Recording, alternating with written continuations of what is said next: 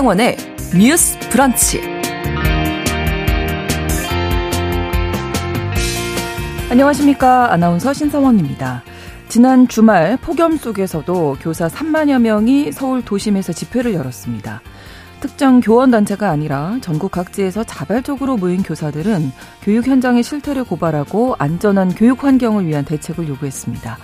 그런가 하면 지난 국회 교육위원회 전체 회의에서는 아동학대 수사가 개시되면 아동학대 처분이 나오기 전이어도 교사의 직위가 해제되는 부분에 대해서도 논의가 있었는데요. 이르면 9월에라도 아동학대 관련 법이 개정될 것으로 보입니다. 뉴스 브런치에서 여러 차례 교권과 관련된 이야기 다뤘었는데요. 오늘 첫 번째 뉴스픽에서는 새롭게 나오고 있는 교육 현장 이슈들 점검하면서 종합적인 이야기 나눠보겠습니다.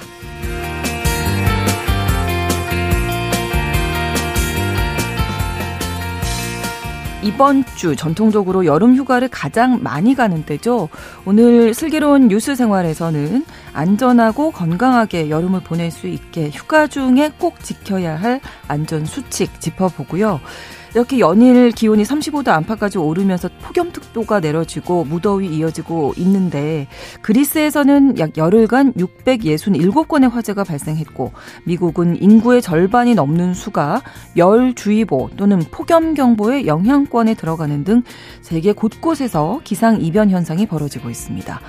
최근 유엔에서는 지구 온난화 시대는 끝났다. 지구 열대화 시대가 왔다라는 말까지 나왔다고 하는데요. 더 국제 라이브에서 지난주에 이어서 기후 변화, 기상 이변 현상 살펴보겠습니다. 7월 31일 월요일 신성원의 뉴스 브런치 문을 열겠습니다.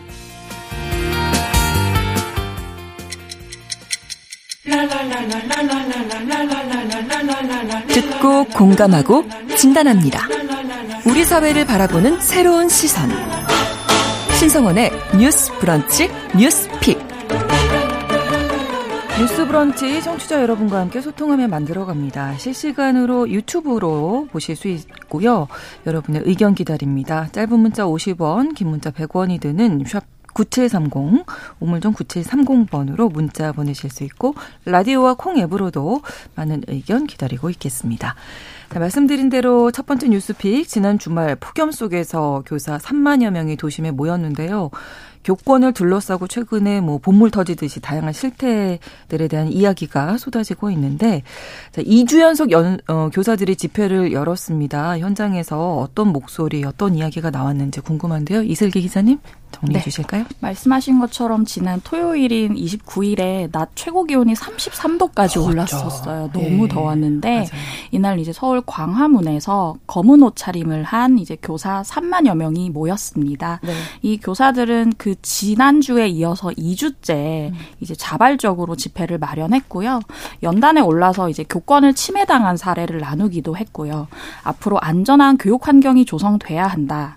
교사의 교육권이 보장돼야 한다. 그리고 이제 단순한 신고만으로도 지금은 직위 해제를 당할 수 음. 있는데 이러한 아동학대 처벌법을 개정해야 한다고 촉구했습니다. 네. 또한 이날 집회에서는 이제 서울교대 교수 102명이 참여해서 네. 교육 정상화를 위한 성명서가 발표가 됐는데요. 이제 전국의 교대나 사범대와 연계해서 이제 교권 회복을 위한 문제 의식을 공유하겠다라고 했고요. 네. 교육 공동체 인권 연구소를 설립해서 실효성 있는 방안을 만들겠다라고 약속을 했습니다. 네. 저희가 지난주에도 이 문제 다루면서 학교라는 이 울타리 안에 다양한 음, 형태의 선생님들이 존재하고 계신다. 그래서 그 실태를 우리가 자세히 좀 들여다봐야 된다. 뭐 사립 초등학교도 그렇고 기간제 교사 방과후 선생님 뭐 이런 얘기들 나눴었는데 주말 사이에 이 특수교사에 대한 이야기가 또 좀 나왔습니다. 웹툰 작가죠. 주호민 씨가 자신의 자녀가 다니는 학교의 특수교사를 아동학대 혐의로 고소를 해서 이 사건이 계기가 돼서 이제 특수교사의 현실에 대해서도 이야기가 나왔는데 이 이야기도 좀 나눠주실까요? 네. 네, 그 특수교사라는 거는 이제 모든 학교에 있는 것은 아니고요. 그렇죠. 네. 이제 학교에서 굉장히 또 소수입니다. 이 음. 특수교사분들이 교내 특수교육 대상자, 그러니까 특수교육법에 따른 뭐 청각장애, 뭐 자폐장애, 지적장애, 발달지체 이런 특수교육 음. 대상자들과 관련된 사안을 이제 네. 사실상 전담해서 처리하시는 분들을 말을 하는데요. 이 특수교사분들이 이제 교육 활동을 하다가 아무래도 그 대상자들이 조금 어려움이 있는 분들 음. 아이들 아이들이다 보니까 네. 아무래도 그런 교권에 대한 도전적인 행동이 많이 일어난다고 해요. 음. 언론 보도에 따르면 그 한 학생이 이제 자폐성 장애를 가지고 있는 아이가 있는데 네. 그 아이가 이제 다른 아이를 이제 공격적으로 음. 이제 때리려고 해서 그거를 막으려고 제지를 하다가 팔을 붙 들었는데 네, 네. 그 모습을 보고 학부모가 그 선생님을 아동학대로 아. 고소하는 사건 이런 것들도 있었고 음. 더 나아가서는 뭐 다른 학생들에게 피해를 주는 것을 음. 이렇게 잡으면 아까처럼 아동학대로 네, 고소가 네. 당하니까 자기가 그냥 참고 막고 음. 계셨다라는 분들도 있었습니다. 네. 그런 분들에 대해서 이 특수교사분들이 일반 선생님들과 또 달라서 어떤 교권 침해라고 판단되는 일들이 있었음에도 불구하고 교권보호위원회에 잘 얘기를 못 한다고 하세요. 왜냐하면 음. 특수교사분들에 대한 어떤 사회적인 시선이라든지 학교 내에서의 시선이 네. 어, 특수교사니까 그런 음. 것들은 좀 견뎌내야 되지 않겠냐라는 네, 네. 그런 시선들이 있기 때문에 음. 일반 교사보다도 훨씬 더 심각하게 교권 침해라든지 인격적인 모독 그리고 침해를 당하고 계신다고 합니다. 네, 어쩔 수 없이 그런 상황에 많이 부딪힐 수밖에 없으시고 근데 신체적 접촉이 있으면 일단은 아동 학대로 신고가 될 수 있기 때문에 그래서 지금 이 이야기가 나오고 있는 거죠. 네, 네 맞습니다. 법제죠. 지난 집회에서 네. 얘기 나온 그 9년차 특수교사 분의 발언을 보면요. 네. 만약에 설리번 선생님이 요즘 시대에 한국에 음. 있었다고 한다면 네. 아동 학대로 검찰에 넘어갔을 것이다. 그렇다면 헬렌 켈러라는 위인은 음. 이 세상에 없었을 것이다라는 얘기도 하셨어요. 그래서 아동학대 처벌법 앞에서 아까 이제 변호사님 말씀하신 것처럼 음. 어떤 제재하는 행동 같은 부분들이 처벌법 으로 적용이 될 수 있기 때문에 네. 특수교사는 예비 범법자가 된 기분으로 교단에 선다는 말도 전해 주셨고요. 네. 그런 와중에 이제 그 지금 서희초 사건 때문에 계속해서 비화가 되면서 이제 주호민 씨 얘기도 나왔는데 음. 주호민 씨 같은 경우는 지난해에 네. 자신의 아이를 가르치던 특수교사를 이제 아동학대 혐의로 고소를 음. 했고요. 네. 현재는 재판이 진행 중이라서 시시비비를 가려야 하는 상황입니다. 네. 당시 이제 주 씨의 자녀는 동급생 앞에서 신체를 노출하는 어. 돌발 행동을 했는데 네. 이에 따라서 이제 일반 학생과 같이 수업을 받는 학급에 있다가 네. 특수학급으로 분리가 됐어요. 있어요. 어. 근데 주시 측이 주장하기로는 이 특수학급 교사가 단순 훈육이라고 하기에는 부적절한 말을 했다라고 음. 얘기를 하고 있고요. 네. 어, 이제 말씀드린 것처럼 이제 서익 초 사건이 불거지면서 교권 침해 행위에 대한 좀 주목도가 높아진 상황이라 그렇죠. 이 사안에 대해서도 관심이 음. 지금 높아지고 있는 사안입니다. 네. 그러니까 아동학대 수사가 진행이 되면 교사들이 직위 해제가 되는 거잖아요. 법적으로 지금 그러면 아동학대 그 의심 뭐 신고 고소 뭐 이렇게 들어가면 바로 직위 해제 되는 건가? 어떻게 되나요? 일단 사실 현실은 네. 아동학대로 교사분들이 신고를 당하게 되면 네. 대부분이 이제 직위 해제가 된다라고 음. 합니다.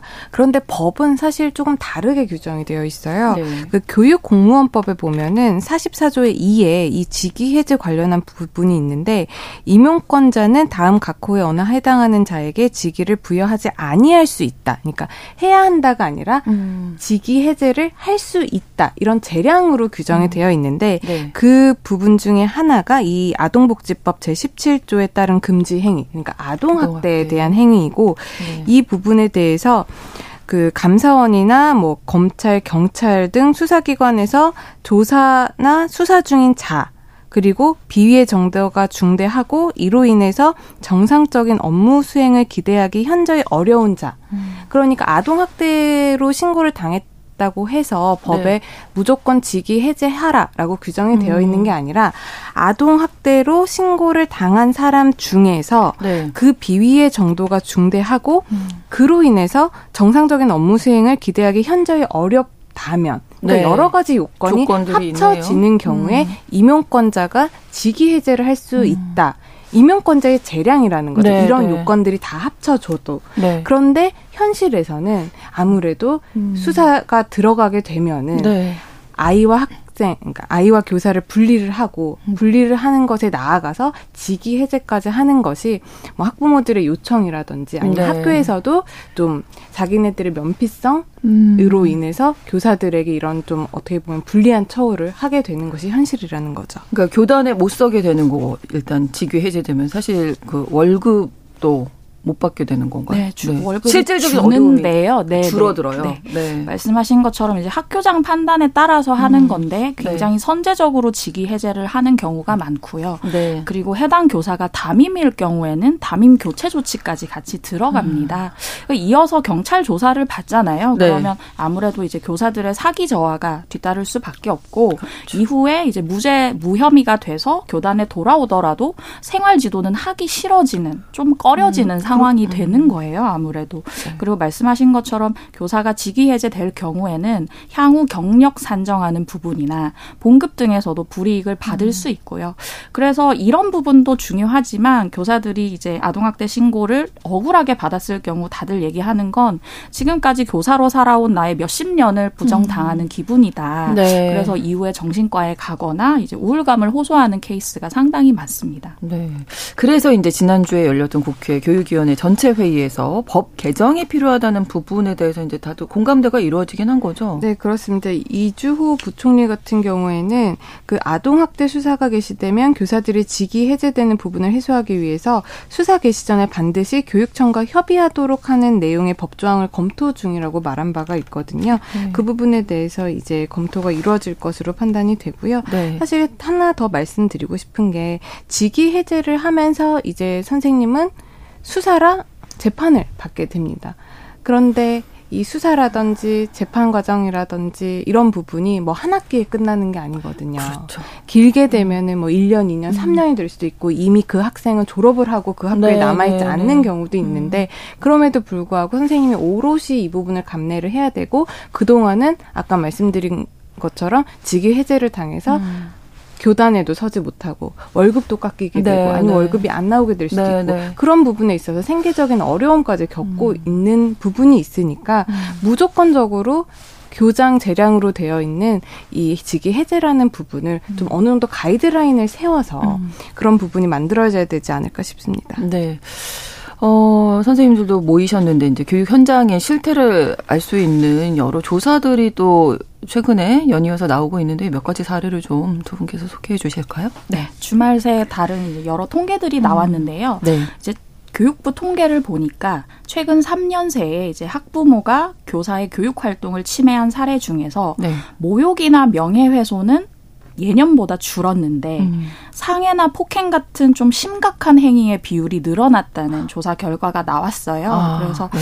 이제 작년 기준으로 학부모나 보호자에 따른 이제 교육활동 침해 사례가 202건 정도 됐는데요. 네. 이거는 이제 2019년에 227건이었다가 코로나로 원격 음. 수업이 음. 진행되던 해에는 100건 정도로 감소를 했다가 네. 작년에는 등교가 전면 재개되면서 다시 그렇죠. 비슷한 수준으로 올라갔고요. 네. 근데 이제 교육 활동 침해 유형이 조금 달라졌는데 아까 말씀드렸던 것처럼 모욕이나 명예훼손이 차지하는 비중은 줄었습니다. 네. 2019년에는 49.3%였는데 2020학년도에는 37.1%로 10%포인트 이상 줄었고요. 음. 근데 상해나 폭행 같은 좀 심각한 수위의 것들이 네. 같은 기간 동안에 3.5%에서 6.9%로 증가했고 어. 협박을 하는 케이스도 2019년 9.3%에서 작년에는 11.9%로 증가를 했습니다. 음. 그리고 또 한 가지 이제 많은 분들이 이제 분노를 했던 통계가 있는데 최근 6년간 교사들이 100명 정도 극단 선택을 했다는 통계가 주말에 나왔었어요. 근데 이 가운데 57명, 절반 이상이 초등학교 교사였거든요. 네. 이 통계 같은 경우는 이제 국민의힘 정경희 의원실에서 교육부 통계를 받아서 취합을 했는데 2018년부터 올해 상반기까지 초중고 교원 100명이 극단 선택으로 사망을 했고 초등학교 교사가 57명으로 가장 많았습니다. 근데 생각해 보면 초중고 교사 중에 초등 교사가 원래 가장 많거든요. 44%로 많지만 그걸 감안하더라도 극단 선택을 한 교사 중에 과반 이상이 초등학교 교사라는 건 네. 뭔가 초등학교 음. 환경이 많이 어렵지 않나라는 음. 생각을 들게 하는 부분이고요. 네. 이분들 중에 70명은 원인 불명인데 30 나머지 30명 중에 절반 이상이 이제 우울증이나 공황 장애인데 음. 여러 가지 개인적인 사유도 있겠지만 학교 환경의 어려움도 작용하지 않았나 추정을 하고 있습니다. 네, 이런 조사 결과도 참고를 하고 또 지난주부터 저희가 계속 말씀드렸던 건 현재 학교 현장에 정확한 실태에 대해서 면밀한 조사가 시급하다 이런 얘기를 많이 나눴었는데요. 인권위원회에서 실태 조사하네요. 네, 국가인권위가 이 대대적인 교원 인권 상황의 실태 조사를 추진한다고 밝혔는데요. 네. 이번 그 실태 조사 관련해서는 노동 군권 그리고 젠더 관점을 분석해서 종합적인 정책을 권고하기 위해서 음. 시행이 되는 거고요.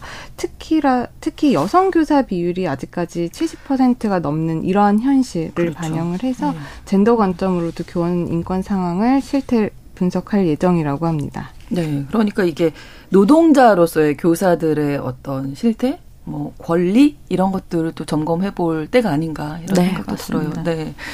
자, 교권 부분에 대해서 이제 뭐 현실이 많이 좀 알려지고 있고 많이들 좀 경각심도 갖게 되는 것 같은데 뭐 9월에 지금 법 개정에 들어갈 수 있다. 이런 얘기도 나오더라고요. 네. 네, 지금 여야 할 것 없이 여러 입법들을 준비를 하고 있는데 네. 이제 공통적으로 관심을 갖는 법안은 세 가지로 축약이 됩니다. 하나는 교원 지위 향상법, 네. 아동학대 처벌법, 초중등 교육법 세 가지인데요. 그 중에 초중등 교육법 같은 경우는 내용이 고의나 중대 과실이 없는 교사의 정당한 생활 지도 같은 경우는 음. 아동학대로 보지 않아야 된다는 거예요. 네. 근데 이것은 여야 모두 비슷한 의견이고 비슷한 내용을 발의한 상황이어서 9월 정기국회에서 처리가 가능할 것으로 보이고요. 네. 근데 나머지 두 가지 법안에 대해서 의견이 좀 갈리는데 교원지위 향상법 같은 경우는 저희가 뉴스픽에서 자주 다뤘던 그 교권 침해 행적을 생기부에 기재한다는 내용이거든요. 네. 근데 이 부분에 대해서 더불어민주당 같은 경우는 이제 낙인 효과를 조금 걱정을 음. 하고 있는 상황이에요. 네. 그래서 이것은 근데 또 교육부 같은 경우는 생기부 기재를 하겠다고 굉장히 강력하게 얘기를 하고 있는 상황이어서 네. 이뭐 생기부 기재 여부나 수위를 두고 공방이 있을 것으로 보이고요. 그리고 아동학대 처벌법 같은 경우는 이제 아까 말씀하셨던 것처럼 단순 아동학대 신고만으로 직위 해제가 되는데 음. 이 부분에 교사의 반론권을 넣겠다라는 거거든요. 네. 근데 이것 가지고도 여야 이견이 조금 있는 게 다른 법안이랑 병행 처리를 해야 한다. 그래야 음. 통과가 가능하다라는 얘기가 국민의힘에서는 생기부 기재랑 같이 가야 된다라고 얘기를 하고 있고 민주당에서는 이 무분별한 직위 해제부터 좀 처리를 해줘야 된다라고 네. 얘기하는 상황이어서 약간의 이견이 있는 음. 것으로 보입니다. 네, 그리고 뭐 학부모도 교육받는다 이런 얘기도 네. 네. 지금 그 현행 교권보호법에 보면 그 학생이 교육활동 침해 행위로 뭐 전학까지 여러 가지 일곱 정 일곱 가지 정도의 처분을 받을 수가 있는데 이런 경우에 이제 학부모에 대한 특별 교육이 가능합니다. 그런데 이것을 학부모가 이행을 하지 않는다고 해서 특별하게 불이익이 크지가 음. 않아요. 그러니까 과태료 정도를 징수할 수 있는 거거든요. 네. 그런 경우에 대해서 이제 이 부분을 좀 강화하자라는 입장에서 그 학부모 그리고 교원이 상담 과정에서 지켜야 할 포, 표준 상담 가이드라인을 제정을 하겠다라고 이조 부총리가 말을 한 바 있고요. 네. 저는 이번에 여러 가지 법이 지금 개정 논의가 되고 있는데 네. 특히 그 교 원들에 대해서 그런 정당한 지도에 대해서 면책을 확대하기로 한 부분에 대해서는 굉장히 동의를 하는 바입니다. 그런데 아까 기자님도 말씀하셨다시피 지금 이견이 있는 생활기록부에 기재하는 부분 있잖아요. 네. 근데 이거는 우리가 조금 더 조심스럽게 다가가야 음. 될 음. 부분이 지금 학교 폭력이 학기부에 음. 이제 기록이 돼요. 네, 네, 네, 기록이 네. 되다 보니까 어떤 문제가 발생을 하냐면 실무에서는 학교 폭력으로 내 자녀가 가해자로 지목이 음. 되었다라고 하면은 학부모들이 변호사를 찾아옵니다. 그러니까요. 변호사를 찾아와서 어떻게 해서든 학생 기록부에 내 자녀에 않게. 대해서 네. 학교 폭력 기록이 남기지 않기 위해서 네. 법적 분쟁으로 끌고 가세요. 음. 그럼 아까 말씀드린 것처럼 법적 분쟁이라는 게 뭐 수개월 내 끝내는 게 아니고 그 학생이 뭐 이후에 뭐 전학을 가거나 학교를 졸업을 이미 한 이후에도 계속 그 분쟁이 음. 이어지는 경우가 많아서 네. 결국에는 이것을 어 학생 기록부에 남기지 않기 위해서 시간을 질질 끌게 음, 되고 음. 그 안에서 고통받는 거는 또 결국 선생님이 선생님. 혼자 오롯이 네, 네, 시간과 네. 비용을 다 전담하셔야 음. 되는 부분이거든요. 그렇기 때문에 교권 침해 행동에 대해서도 학교 생활 기록부에 기록하겠다라고 네. 하는 순간 음. 선생님들이 어 어떤 무기 그러니까 아니면 방패를 갖게 되는 것이 아니라 오히려 더, 음. 아, 이거를 내가 섣불리 학생 기록부에 적겠다라고 하는 순간, 네네. 네. 내가 오히려 아동 학대뿐만 아니라 음. 이게 정당하게 학생 기록부에 적어진, 적어도 되는 것인지에 대해서 학부모로부터, 학생으로부터 음. 또 하나의 법적 분쟁을 받 받을 수 있지 않을까라고 네, 네. 하는 음. 고민이 늘어나시게 된다라는 부분인 거죠. 그렇기 때문에 그 부분에 대해서는 여러 가지 좀 보완 장치, 선생님들을 위한 어느 정도 제도적 보완 장치가 만들어진 이후에 검토하는 것도 나쁘지 않다고 음. 생각을 합니다. 네. 양 어깨에 짊어진 무게가 너무 크실 네. 것 같은데 일단 저는 법 개정 얘기 뭐 당연히 필요하다고 공감이 되면서도 한편으로는 학교 현장에서 모든 것들이 다 이렇게 법으로, 법으로 네. 다 규정이 돼야 되는 건가 하는 좀 씁쓸한 생각이 너무 많이 들긴 하거든요. 이게 법적 분쟁으로 학교 문제를 다 가지고 간다는 것 자체가 네. 교육 공동체가 훼손됐다는 거잖아요. 그렇죠. 이제 공동체 안에서의 어떤 규약이나 신뢰가 음. 없어서 이걸 법으로까지 음. 가져가야만 뭔가 속이 후련한 것 같은 결말이 나오는 건데 그 생기부 기재에 대해서는 저도 이제 변호사님과 비슷한 음. 의견이에요. 이제 워낙 송사 때문에 많이 힘들다고 교사들이 얘기하고요. 네. 뭐 학폭이나 교권 침해 행적을 지우려고 하는 송사뿐만 아니라 현업에 있는 교사들이 그런 얘기도 하더라고요. 옛날에 제가 학교 다닐 때만 해도 네. 좀 학 수업 시간에 까불고 이러면 네. 생기부에 산만함이라는 것들이 많이 적혔는데 네네. 네. 지금은 선생님들이 음, 생기부의 특정 아동에 대해서 음. 그렇게 적는다고 하면 난리가 난다고 하더라고요. 물론 어떤 그 해당 아동의 인권 침해 여부를 좀 걱정하실 뭐, 수도 네, 있지만 네. 교사가 본 걸 그대로 적을 수 없는 어떤 좋은 말씀 많이 적어주시더라고요. 네.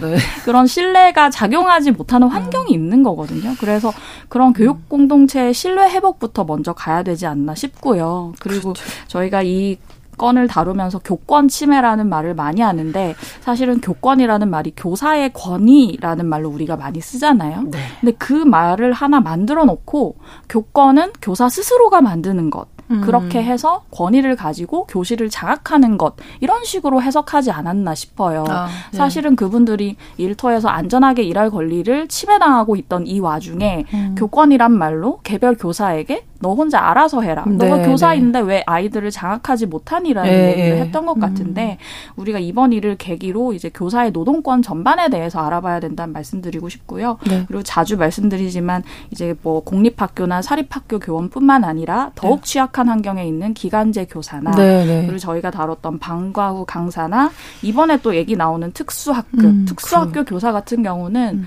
정말 어떤 그 학생들의 도전적 행동을 막는 과정에서 발생하는 일어나는 폭력적인 사태들이 너무 많더라고요. 음. 그런 것에 대해서 이제 시스템적으로 방지할 수 있는 일을 만들어줬으면 좋겠는데 그 와중에 또 특별 구성원을 향한 혐오로 가지 않았으면 그렇죠. 학생 네, 혐오나 네, 뭐 네. 장애 아동 혐오나 네, 네. 학부모 교사 혐오로 가지 정말 않았으면 우리가 예, 네, 피해야 될 그렇습니다. 네, 그 이 학교 문제를 모두 다 이제 법으로 해결을 해야 되는 거냐라고 이제 안타깝게 말씀을 네, 네. 해주셨는데 네. 그 부분에 대해서는 어느 정도 공감을 하면서도 법이 필요할 수밖에 없는 음, 상황에 이르렀다라는 그러니까요. 부분을 말씀드릴 수밖에 없을 것 같아요.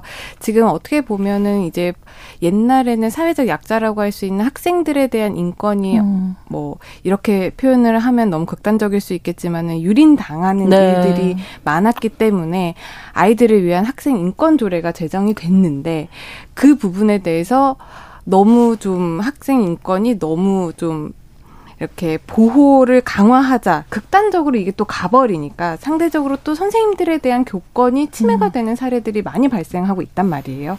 사실상 학생 인권 조례가 만들어졌다고 해서 학생 인권 조례가 선생님들의 교권을 침해했다라고 볼 수는 없어요. 그렇죠. 그런데 이게 음.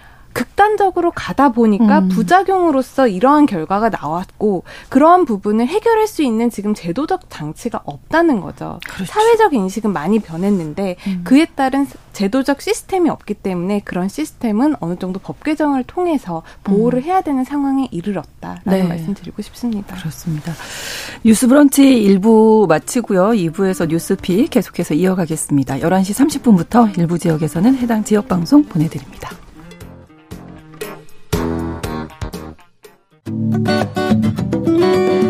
여러분은 지금 KBS 1라디오 신성원의 뉴스 브런치를 함께하고 계십니다. 제가 앞서서 교권에 대한 이야기 나눴는데요. 음, 청취자 여러분들 의견 잠깐 소개를 해드리고 다음 뉴스픽으로 넘어가야 할 것 같습니다. 9300번으로 학부모들 정신 차리세요. 교권이 무너지면 아동이 자라서 어른이 되게 되면 또 어떤 모습으로 변할지 미래가 걱정됩니다. 하셨습니다. 3282번으로 고등학교 선생님이라고 밝히셨는데요.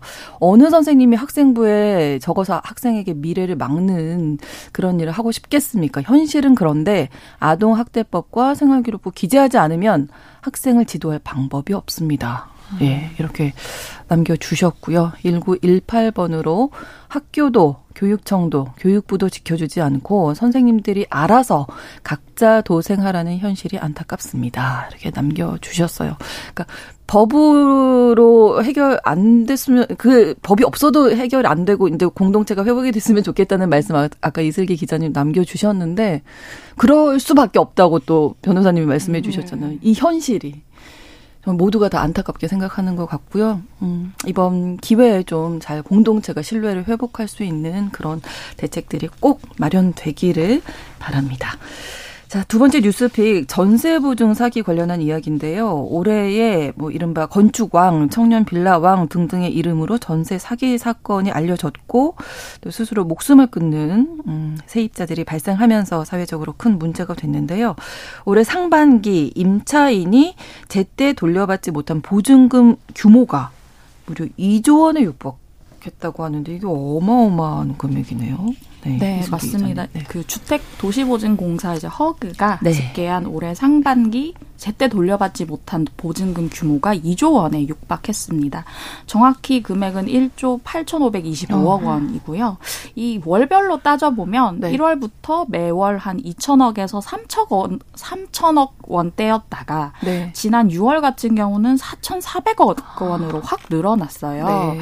근데 이게 얼마나 많은 금액이냐면 작년에는 한 해 동안 발생한 보증사고 금액이 1조 1천억 원대였는데 네. 올해는 상반 기에만 그 금액을 초과를 한 그렇군요. 거거든요. 정말 음. 유례 없이 빠른 속도라고 보시면 되고요. 네. 여기서 얘기하는 이제 전세 보증 사고의 개념 같은 경우는 세입자가 전세 계약 해지나 종료 후에 1개월 안에 전세 보증금을 되돌려 받지 못하거나 네. 전세 계약 기간 중간에 경매나 공매가 이뤄져서 배당 후 전세 보증금을 받지 못한 경우를 음. 기준으로 집계를 했습니다. 이 보증 사고 건수를 보면요. 상반기에 전국에서 8,100여 건이었고 수도권이 7천여 건으로 압도적으로 어, 많았습니다. 그러네요. 네. 사고율도 상승했겠는데요, 이 정도면? 네. 올해 1월 전국 보증 사고율이 5.8%였는데요. 네. 지난달에는 9.5%로 어. 상승을 했습니다. 네. 특히 이 기간 동안에 비수도권이 2.5%에서 3.2%로 한 0.7%밖에 오르지 않았는데 네. 수도권의 경우에는 4.4%. 그러니까 6.8%에서 11.2%로 4.4%나 상승을 했고요. 네. 이 전세 보증금 미반환 피해가 주로 서울에 집중이 됐었는데요. 음. 서울에서 발생한 보증 사고 금액이 지난달에 1,381억 6천만 원. 이고 네. 올해 상반기 서울에서만 지금 5,628억 원 규모의 보증금을 세입자들이 돌려받지 못하고 있습니다. 네. 이러다 보니까 경찰청이 올해 1월부터 이달 16일까지 전세 사기 2차 특별 단속을 실시한 적발 수 또 검거한 인원도 어마어마하죠. 네, 엄청납니다. 올 1월부터 이달 16일까지 전세 사기 2차 특별 단속을 경찰청이 실시했는데요. 네. 어, 전세 사기 632건을 적발했고요. 1,536명을 검거하고 199명을 구속했습니다. 이제 1차 특별 단속 기간까지 합치면 약 1년 동안 1,200여 건을 적발해서 3,400여 명을 검거하고 367명을 구속한 거거든요. 그 가운데에 이번 2차 단속에서 특기할 만한 부분은 10개 조직 111명에 대해서 형법상 범죄단체 조직죄를 적용을 했어요. 네. 이 범죄단체 조직죄 같은 경우는 뭐 사형이나 무기징역 또는 음. 4년 이상의 징역에 해당하는 범죄를 목적으로 한 단체를 조직했을 때 적용이 되는 거고요. 네. 그 여러분들께서 많이 기억하실 올 5월에 일어났던 그 인천 미추홀구 음. 건축왕 전세 사기 일당에게 네. 처음으로 적용이 돼서 음. 그만큼 이제 검찰의 의지가 강하다라는 그렇죠. 걸 방증하는 사례로 보시면 될것 같습니다. 어떤 방식으로 사기를 벌였습니까? 네, 범죄 유형별로 보면 허위 보증, 허위 보험이 1,706건으로 50% 가까이 정도 음. 되는데 가장 많은데요. 이 같은 경우는 이제 주택 보증 보험을 받을 수 없는 건축물인데 네. 이걸 숨기고 임대차 계약을 체결해서 보증금을 빼돌리거나 네. 혹은 임대인과 임차인이 허위로 계약을 맺은 다음에 금융기관을 상대로 대출금을 받아갔던 건수고요. 네. 그리고 이제 공인장 중개사가 많이 문제가 됐는데 네, 네. 이러한 각종 전세 사기에 가담을 해서 불법 중개 행위를 한 공인 중개사가 600 29명 검거가 됐고요. 이어서 자기 자본이 하나도 없이 네. 임차인의 전세 보증금으로 주택을 사들이는 케이스를 어. 우리가 무자본 갭 투자 방식이라 하는데 네. 이런 방식으로 전국에 만여 채를 보유한 13개 조직이 600건 정도 적발이 됐고 깡통 전세 등으로 보증금을 미반환한 케이스가 7.9% 순이었습니다. 네. 피해자들이 아무래도 사회, 사회 초년생들이 좀 많았죠. 네, 피해자들이 지금 수사기관에서 확인된 발생 피해 현황에 따르면 5,013명이에요. 그런데 이 중에서 30 대가 34.1%, 그리고 20대 이하가 23.8%, 음. 그리고 40대가 17.7% 이렇게 비율이 되는데요. 그렇게 보면 20, 30대가 음. 지금 57.9% 거의 60% 육박하고 있습니다. 네. 대부분 이 전세 사기 피해가 이렇게 젊은 층에 집중된 게 범죄자들이 이제 타겟을 음. 이제 범죄 대상에 을 물색을 할 때 사회 경험이 좀 적고 부동산 거래를 좀 해보지 않아서 음, 자기들 말에 네. 좀 쉽게 현혹될 수 있는 사람들을 음. 고르다 고르다 보니까 아무래도 초년생들인 20, 30대에 그렇죠. 집중된 게 아닐까 그런 분석을 하고 있습니다. 네, 공인중개사를 믿고 부동산 계약 거래할 때가 많은데 많이 가담했더라고요. 네, 지금 음. 통계 자료를 보면 네. 그 공인중개사 그리고 중개보조원이 674명 굉장히 많다고 해요. 한 네. 20%가 되는 것이고 또 의심되는 것으로 이제 수사기관에 통보된 그 비율은 40%를 차지를 하고 있거든요. 음. 우리 일반인들이 부동산 거래를 할때 그냥 직접 하지 않잖아요. 그렇죠. 임대인 아니면 건물주와 직접 네, 거래를 네, 네. 체결하는 경우는 정말 드물고 음. 대부분이 공인중개사를 통해서 하게 되는데 네. 이 사람들이 사기를 친다라고 하면은 사실상 부동산 거래에서 믿을 사람이 없어지는 그렇죠. 거죠. 그렇죠. 그렇기 때문에 공인중개사법에 보면 그런 부분이 있을 때 나중에 형사처벌을 하는 규정이 있기는 음. 합니다만 네. 그럼에도 불구하고 이렇게 이 이렇게 범죄에 가담한 공인중개사 음. 내지는 중개보조원이 많다라는 거는 이 부분에 대해도 좀 경각심을 가지고 처벌 수위를 높여야 되지 않는가 아니면은 감시할 수 있는 시스템을 좀 만들어야 되지 않는가 그런 음. 것들을 좀 보여주는 방증이라고 할 것 같습니다. 그래서 이 사건이 이제 사회적으로 이슈가 되다 보니까 전세 사기 특별법이 2월 1일부터 시작이 돼서 이제 거의 두 달 정도 지나고 있는데 어, 잘 되고 있나요? 지금 피해자들은 좀 보완해야 된다 이런 얘기 많이 하고 있잖아요. 네. 네, 전세 사기 특별법이 이제 두 달째 시행이 되고 있는데 내용을 잠깐 말씀드리면 이제 2년간 적용되는 한시적인 특별법이고요. 네. 특별법에 따른 피해자로 인정이 되면 살고 있는 주택이 경매에 넘어갔을 때 우선 매수할 수 있는 권한이 생기고 음. 임차 주택을 낙찰받게 되는 케이스에는 이제 취득세를 200만 원 한도 내에서 면제하고 3년간 재산세를 감면하는 그런 법입니다. 또한 피해자가 만약에 주택 매수를 원하지 않는다고 한다면 네. 이제 LH가 우선 매수권을 넘겨받아서 주택을 사들인 다음에 피해자한테 임대를 하는데요. 네. 지금 이제 그 전세 사기 특별법상 지원받을 수 있는 피해자가 최근에 이제 천 명 이상이 추가 인정이 됐어요. 이제 국토부에 있는 전세 사기 피해 지원 위원회에서 네. 이제 만약에 확정일자가 없거나 뭐 보증보험에 가입을 해서 보증금 전액을 반환한 그런 케이스 빼고는 받아들여 줬다라고 하지만 아직까지 피해자분들은 이것은 부족하다라는 그렇죠. 말을 많이들 하시거든요. 네, 네. 왜냐하면 이제 야당에서도 얘기를 했던 건데 선 보상 후 구상을 음. 해야 된다고 된다고 얘기를 했었어요. 그래서 네. 금융기관이 선순위 부실 채권을 할인해서 매입을 하고 음. 경매권을 실행을 유예를 해서 계속 거주권 자체를 보장을 해줘야 된다. 근데 이것에 대해서는 이제 계속해서 얘기가 나오는 게 정부가 사기 피해자를 어디까지 구제를 계속 해줘야 되냐라는 음. 것으로 계속해서 이제 설왕설래가 좀 있는 상황입니다. 음, 피해 구제도 안 되고 예방책도 뚜렷한 게 나온 게 없다 이렇게 말씀하시더라고요. 네, 네 그렇습니다. 이제 정부 입장은 이제 사기 피해자를 국가가 구제하는 선례를 남기다 남기면 안 된다라는 입장을 고수하기 고 있기 때문에 그런 차이가 있는 것 같은데 그것뿐만이 아니라 현실적인 문제로는 예산이라든지 이 전세 사기 피해자들을 심사하는 그 부분에 대한 인력 문제 이런 것들도 지금 현실적인 문제점으로 손꼽히고 있기 때문에 그런 부분에 대해서도 면밀한 검토가 필요하지 않을까 싶습니다. 네. 자, 월요일에 뉴스픽 여기서 마무리하겠습니다. 이슬기 기자, 조으론 변호사 두 분과 함께 했습니다. 고맙습니다. 감사합니다. 감사합니다. 신성원의 뉴스 브런치는 여러분과 함께합니다. 짧은 문자 50원, 긴 문자 100원이들은 9730. 무료인 콩앱과 일라디오 유튜브를 통해 참여해주세요.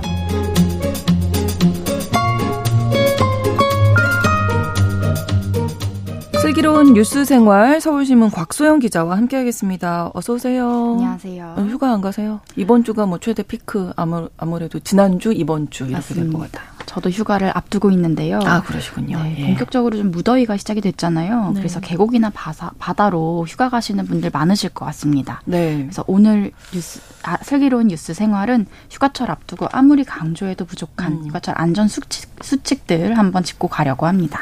그러니까요. 이게 장마 끝난 지 뭐 얼마 안 된 것 같은데 벌써 물놀이 사고 소식이 들려서 너무 안타까운 예, 소식이죠. 네, 맞습니다. 어제랑 그제, 그러니까 이번 주말에만 해도 전국에서 다섯 명이 순환사고로 안타깝게 목숨을 아이고. 잃었습니다. 네. 강원도 원주랑 인제 계곡에서 두 명이 계곡물에 휩쓸려서 숨졌고요. 부산과 통영의 해수욕장에서도 물놀이를 하던 시민들이 바다에서 빠져나오지 못했습니다. 지난주에는 대구 군위군의 계곡에서 소용돌이에 휘말린 대학생 3명이 사망을 하기도 했잖아요. 그렇죠. 이번에 질병관리청이 코로나 이전인 2016년부터 2020년까지 여름철 순환사고로 응급실에 실려온 환자의 통계를 분석했는데요. 네. 9세 이하의 어린이가 28.9%, 7 70세 이상이 18.7%였다고 합니다. 음. 다시 말하면요. 물놀이 사고로 응급실에 실려오는 환자의 절반 가까이가 어린아이 혹은 노인이라는 뜻입니다. 그리고 응급실에 실려올 정도면 심각한 수준의 물놀이 사고잖아요. 그렇죠. 이 환자들의 발, 사고 발생 장소도 절반 이상인 53.5%가 바다나 계곡 등의 야외였다고 합니다. 네. 계곡이 생각해 보면 갑자기 깊어지는 데도 있고 물살이 막 빨라지기도 하고 해서 정말 조심하셔야 되거든요. 맞습니다. 네. 말씀하신 대로 계곡은요 수온도 네. 낮고요 수심도 불규칙합니다. 그렇죠. 그래서 물에 들어가시기 전에 수온을 미리 체크하시는 게 필수고요. 음. 그리고 바위나 와류라고 하는 계곡에 보이지 않는 소용돌이가 있을 수가 있습니다. 네. 그래서 얕은 곳이든 깊은 곳이든 다이빙은 항상 위험하다는 점 그렇죠. 숙지하셔야 합니다. 네. 그리고 계곡물을 따라서 바위를 타고 내려오는 물미끄럼 놀이를 좀 많이들 하실 텐데요. 네. 마찬가지로 수심이 갑자기 깊어지거나 순식간에 와류에 휩쓸릴 수가 음. 있어서 미끄럼 놀이도 자제하시는 게 좋습니다. 그리고 계곡을 입수하시기 전에 물놀이 금지 구역인지 혹은 물놀이가 가능한 곳이라고 하더라도 관리자가 설치한 수심 제한선이 있는지 반드시 음. 확인을 하셔야 되고요. 네. 물놀이 장소 주변에 구명 튜브나 안전 장비를 지자체가 설치해 두는 경우가 있어요. 네. 그 안전 장비들이 어디에 있는지도 미리 음. 숙지를 해두시는 게 좋습니다. 그리고 계곡은 미끄러지면서 깊은 곳에 빠지거나 머리에 부상을 입는 경우가 아, 많거든요. 네. 그래서 아쿠아 슈즈와 같이 미끄러짐 사고를 방지할 수 있는 장비도 필수적으로 챙기시는 게 좋습니다. 그렇습니다. 또 바다에도 많이들 가실 텐데 바다도 조심해야죠. 맞습니다. 바다 물놀이 때 가장 위험한 건 이상 파도거든요. 어. 대표적으로는 너울성 파도랑 이한류가 있습니다. 어. 너울성 네. 파도는 먼 바다에서 잔잔하게 밀려오다가 수심이 얕은 해안가에 가까워지면 갑자기 속 솟구치는 파도를 말합니다. 그러니까 파도에 휩쓸렸을 때는 버둥대면 버둥될수록 파도에 계속 휩쓸리게 되는 아, 구조인 거예요. 네. 그럴 때는 파도에 몸을 맡기고 숨을 최대한 참으면서 몸이 수면 위로 떠오를 때까지 기다리시는 게 낫습니다. 음. 그리고 파도를 정면으로 거스르는 것보다는요, 45도 방향으로 비스듬히 헤엄쳐 나오는 게 아. 밖으로 빠져 나오는데 더 효과적입니다. 네네. 네. 이한류도 위험한데요. 네. 이한류는 수면 아래에서 먼바다 쪽으로 나가는 강한 역류성 파도입니다. 이 물살이 초속 2에서 3미터 정도로 굉장히 빨라서 네. 한번 휩쓸리면 누가 바다 쪽으로 잡아당기듯이 아, 떠밀려 갈 수가 있습니다. 네. 그래서 육안으로 구분하기도 어려워서요. 바다에 들어가기 전에 미리 기상청 홈페이지에서 가려고 하는 바다의 이한류 예측 정보를 확인하시는 게 좋습니다. 음.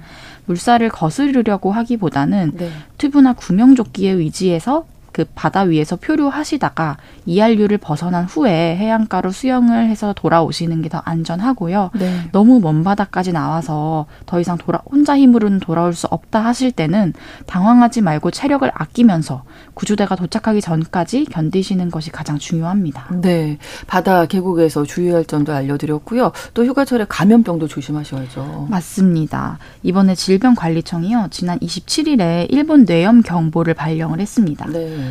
어, 일본 뇌염은 논이나 동물 축사, 웅덩이에 서식하는 빨간 작은 빨간진 모기가 전염을 시키는데요. 매년 장마철이 끝나는 이 시기에 위험성이 높아집니다. 처음에는 발열과 두통 등의 가벼운 감기 증상이 나타나다가 뇌염까지 진행이 되면 고열, 발작, 경련, 마비 등의 증상이 나타납니다. 이게 뇌염까지 진행이 되면요. 치사율이 20%가 넘는데요. 네. 그래서 각별히 주의를 하실 필요가 있는데요. 치료법은 없지만 백신 접종을 통해서 예방이 가능하다고 하니까 미리 백신 접종 가능 시기를 확인하셔서 백신 접종을 해두시는 게 좋습니다. 네. 그리고 최근에 코로나가 또 다시 재유행 조짐이 있더라고요. 맞습니다. 네. 지금 코로나19의 확진자 수가 4주 연속 증가세를 보이고 있고 음. 하루 확진자가 4만 명대를 찍고 있거든요. 네. 마지막으로 재유행을 했을 때가 올해 1월 겨울인데 그때가 하루 확진자 5만 명이었어요. 그러니까 6개월 만에 다시 최다 확진자 수를 찍은 겁니다. 그렇군요. 6월에 거리두기가 해제되고 일상 회복 기간에 접어들었잖아요. 그 이후로는 검사를 받는 환자들도 사실 적어졌기 때문에 방역 당국은 숨은 확진자가 더 많을 것이라고 보고 좀 일상 방역에 더 주의해야 한다 이런 입장을 밝히고 있습니다. 네. 문제는 고령층에서 확진자가 더 급격하게 늘고 있다는 건데요. 이제 휴가철이라서 사람들이 피서지에 많이 몰릴 거고 그러면 코로나가 더 크게 확산이 될 거잖아요. 그렇죠. 그래서 위중증 환자가 좀 많아지지 않도록 고위험군 분들과 그 가족분들은 더 위생과 방역에 특히 더 주의를 하실 필요가 있겠습니다. 네, 건강하게 모두 여름 나셨으면 좋겠습니다. 슬기로운 뉴스 생활 서울신문 곽소영 기자였습니다. 고맙습니다. 감사합니다.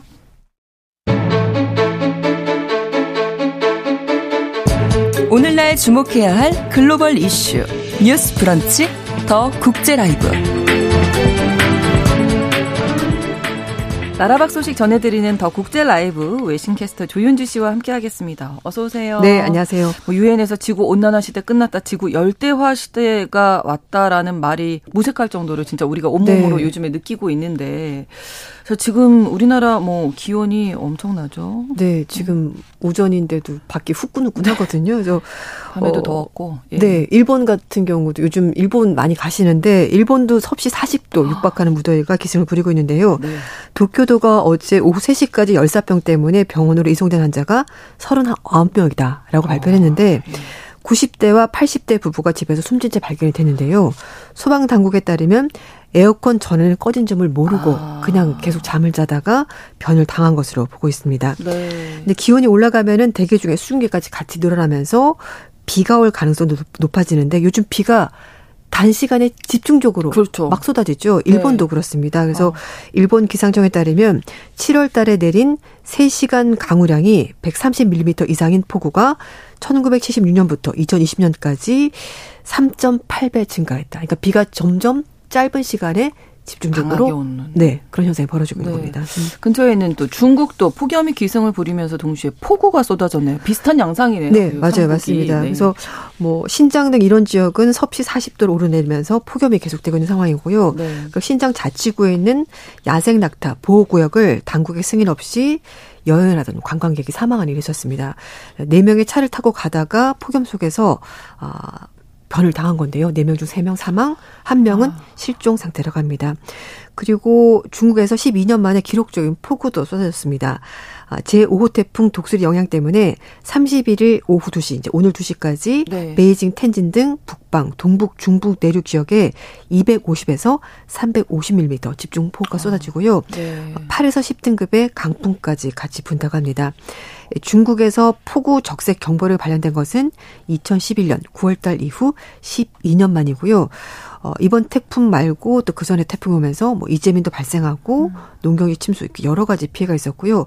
베이징 서우도 공항에서는 항공편이 일부가 취소되게 했습니다. 음. 그리고 이제 6호 태풍 카눈이 31일 밤부터 내일 아침까지 저장성 해안에 접근한다고 하는데요. 네. 이 여파 때문에 1일부터 3일까지 중국 상하이 일대에 비바람이 몰아닥친다고 합니다. 아, 또 태풍 소식까지 있고 유럽으로 가볼까요? 그리스를 포함한 유럽에서는 산불이 연이어서 발생했다. 네, 화면 많이 보셨을 거예요. 네. 진짜 굉장히 무서울 정도로 연기가 막 퍼지는 모습이었는데 네. 아, 그리스의 기후 위기 장관이 기자회견하면서 최근 보름 동안 극심한 기상 이변 때문에 아, 열흘 사이에 667건의 화재가 발생했다고 밝혔습니다. 와. 하루에 60건씩 화재가 발생하는 셈인데요. 대부분의 화재가 방화 또는 아. 부주에 따른 화재였습니다. 그렇군요. 그리스 당국은 올해 기후변화 때문에 강풍까지 겹치면서 불길이 더욱더 빠르게 번졌다고 밝혔는데 네. 이 극단적인 기후에 따른 강풍이 불지 않은 날이 거의 없을 정도로 강풍이 불었고 그래서 불이 더 빠르게 확산이 됐던 것 같습니다. 네. 어, 기후변화에 따른 폭염 거기에다 강풍 건조한 날씨 때문에 음. 이런 재앙적인 산불이 계속해서 발생하고 있습니다. 다른 나라는 어떻습니까? 어, 스페인 남부는 6월 달에 이미 섭씨 44도까지 올라갔습니다. 아, 게다가 가뭄 때문에 저수지 수량이 평균 용량의 30%가 되지 않고요. 네. 6%까지 떨어진 곳도 있다고 합니다. 캐나다는 소식 많이 들으셨을 겁니다. 봄부터 음, 그렇죠. 산불이 있었는데 이게 문제는 매년 산불이 발생하는데 네. 매년 점점 더 많은 면적을 태우고 있습니다. 아. 산불이 점점 심해지는 거죠. 거기에다가 아. 이 캐나다 산불 때문에 미국 북부, 중서부까지 연기가 번지면서 대기 오염 경보가 발령이 됐고요. 음. 어, 캐나다에서 최근에 40도가 넘는 기온이 일상화되고 있다고 합니다. 특히 지구 온난화가 세계 평균보다 두 배나 빠르게 캐나다에서 진행이 되고 있다고 하고요. 네. 또 멕시코 북서부는 6월 말에 이미 49도 기록했고 6월 달에 폭염으로 사망한 사람이 104명이다라고 밝혔습니다. 이런 가운데 스페인 바르셀로나 국제보건연구소가 작년 5월 30일부터 9월 4일까지 유럽에서만 더위로 인한 사망자가 6만 1,672명인데 네. 2030년까지 매년 6만 8천 명이 더위 때문에 조기 사망할 것이고 2040년에는 이 숫자가 9만 4천 명으로 계속 증가할 것이라고 전망했습니다. 네. 음. 특히 미국이 상황이 심각하더라고요. 사막에 네. 있는 선인장이 말라 죽을 정도다. 네. 그 사막 지역은 낮에는 굉장히 덥긴 합니다만 원래 더운 곳인데 네, 근데 밤이 되면 기온이 떨어지거든요. 서늘해지죠. 그래서 선인장에 살아갈 수가 있는데 애리조나주 피닉스 최고 기온이 무려 30일 동안 한 달 내내 섭씨 43.3도를 기록했습니다. 1974년 최장 기록인 18일 넘어서는 거라고 하는데요.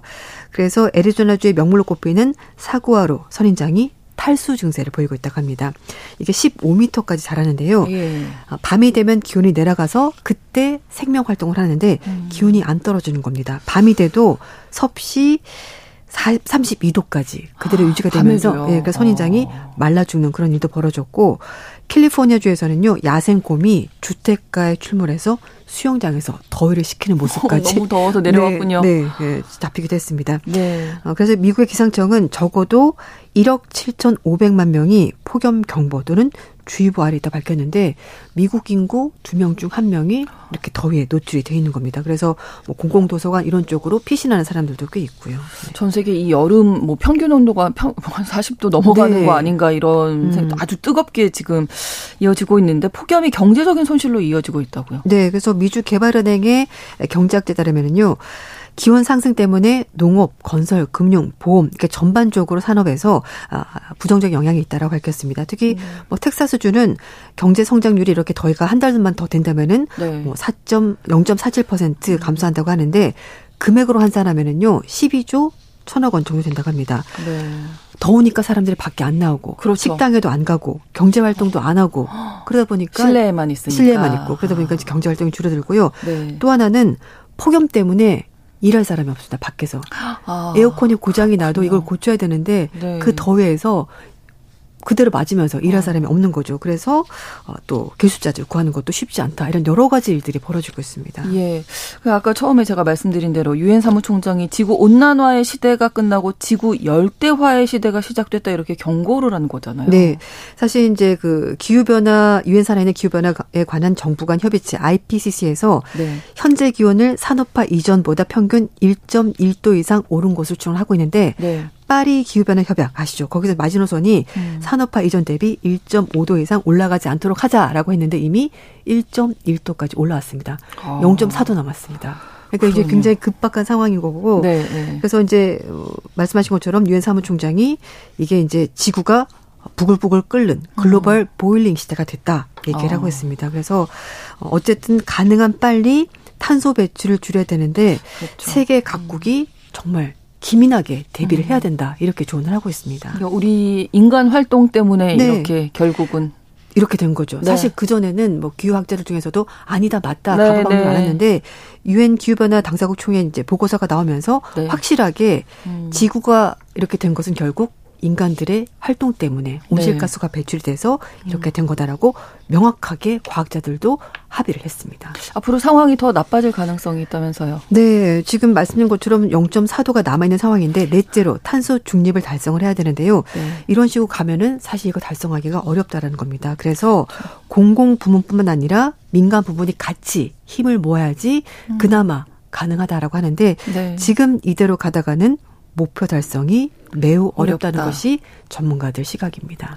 어떤 대책이 있어야 될까요? 일단 우리 뭐 행동을 저는 또 예, 예, 돌아보게 되네요. 뭐 온실가스 배출 안 할 것만 한 것부터 먼저 해야 될것 네, 같은데 네, 뭐 네. 일단 뭐 쓰레기라도 좀 많이 네. 배출하지 않죠. 자동차 네, 좀덜 타고 네, 네. 덥긴 하지만 대중교통 좀 네. 많이 타고 이거라도 먼저 해야 될 것 같습니다. 나부터 시작이다. 네, 이렇게 맞아요. 생각을 좀 해야 할 것 같습니다. 더 국제 라이브 어, 기상 이변에 대해서 지난주에 이어서 이번 주에도 알아봤습니다. 조윤주 외신캐스터와 함께했습니다. 오늘도 고맙습니다. 네, 감사합니다. 7월 31일 오늘 7월의 마지막 날이었군요. 월요일의 순서 뉴스 브런치 마치고요. 저는 내일 오전 11시 5분에 다시 찾아오겠습니다. 아나운서 신성원이었습니다. 고맙습니다.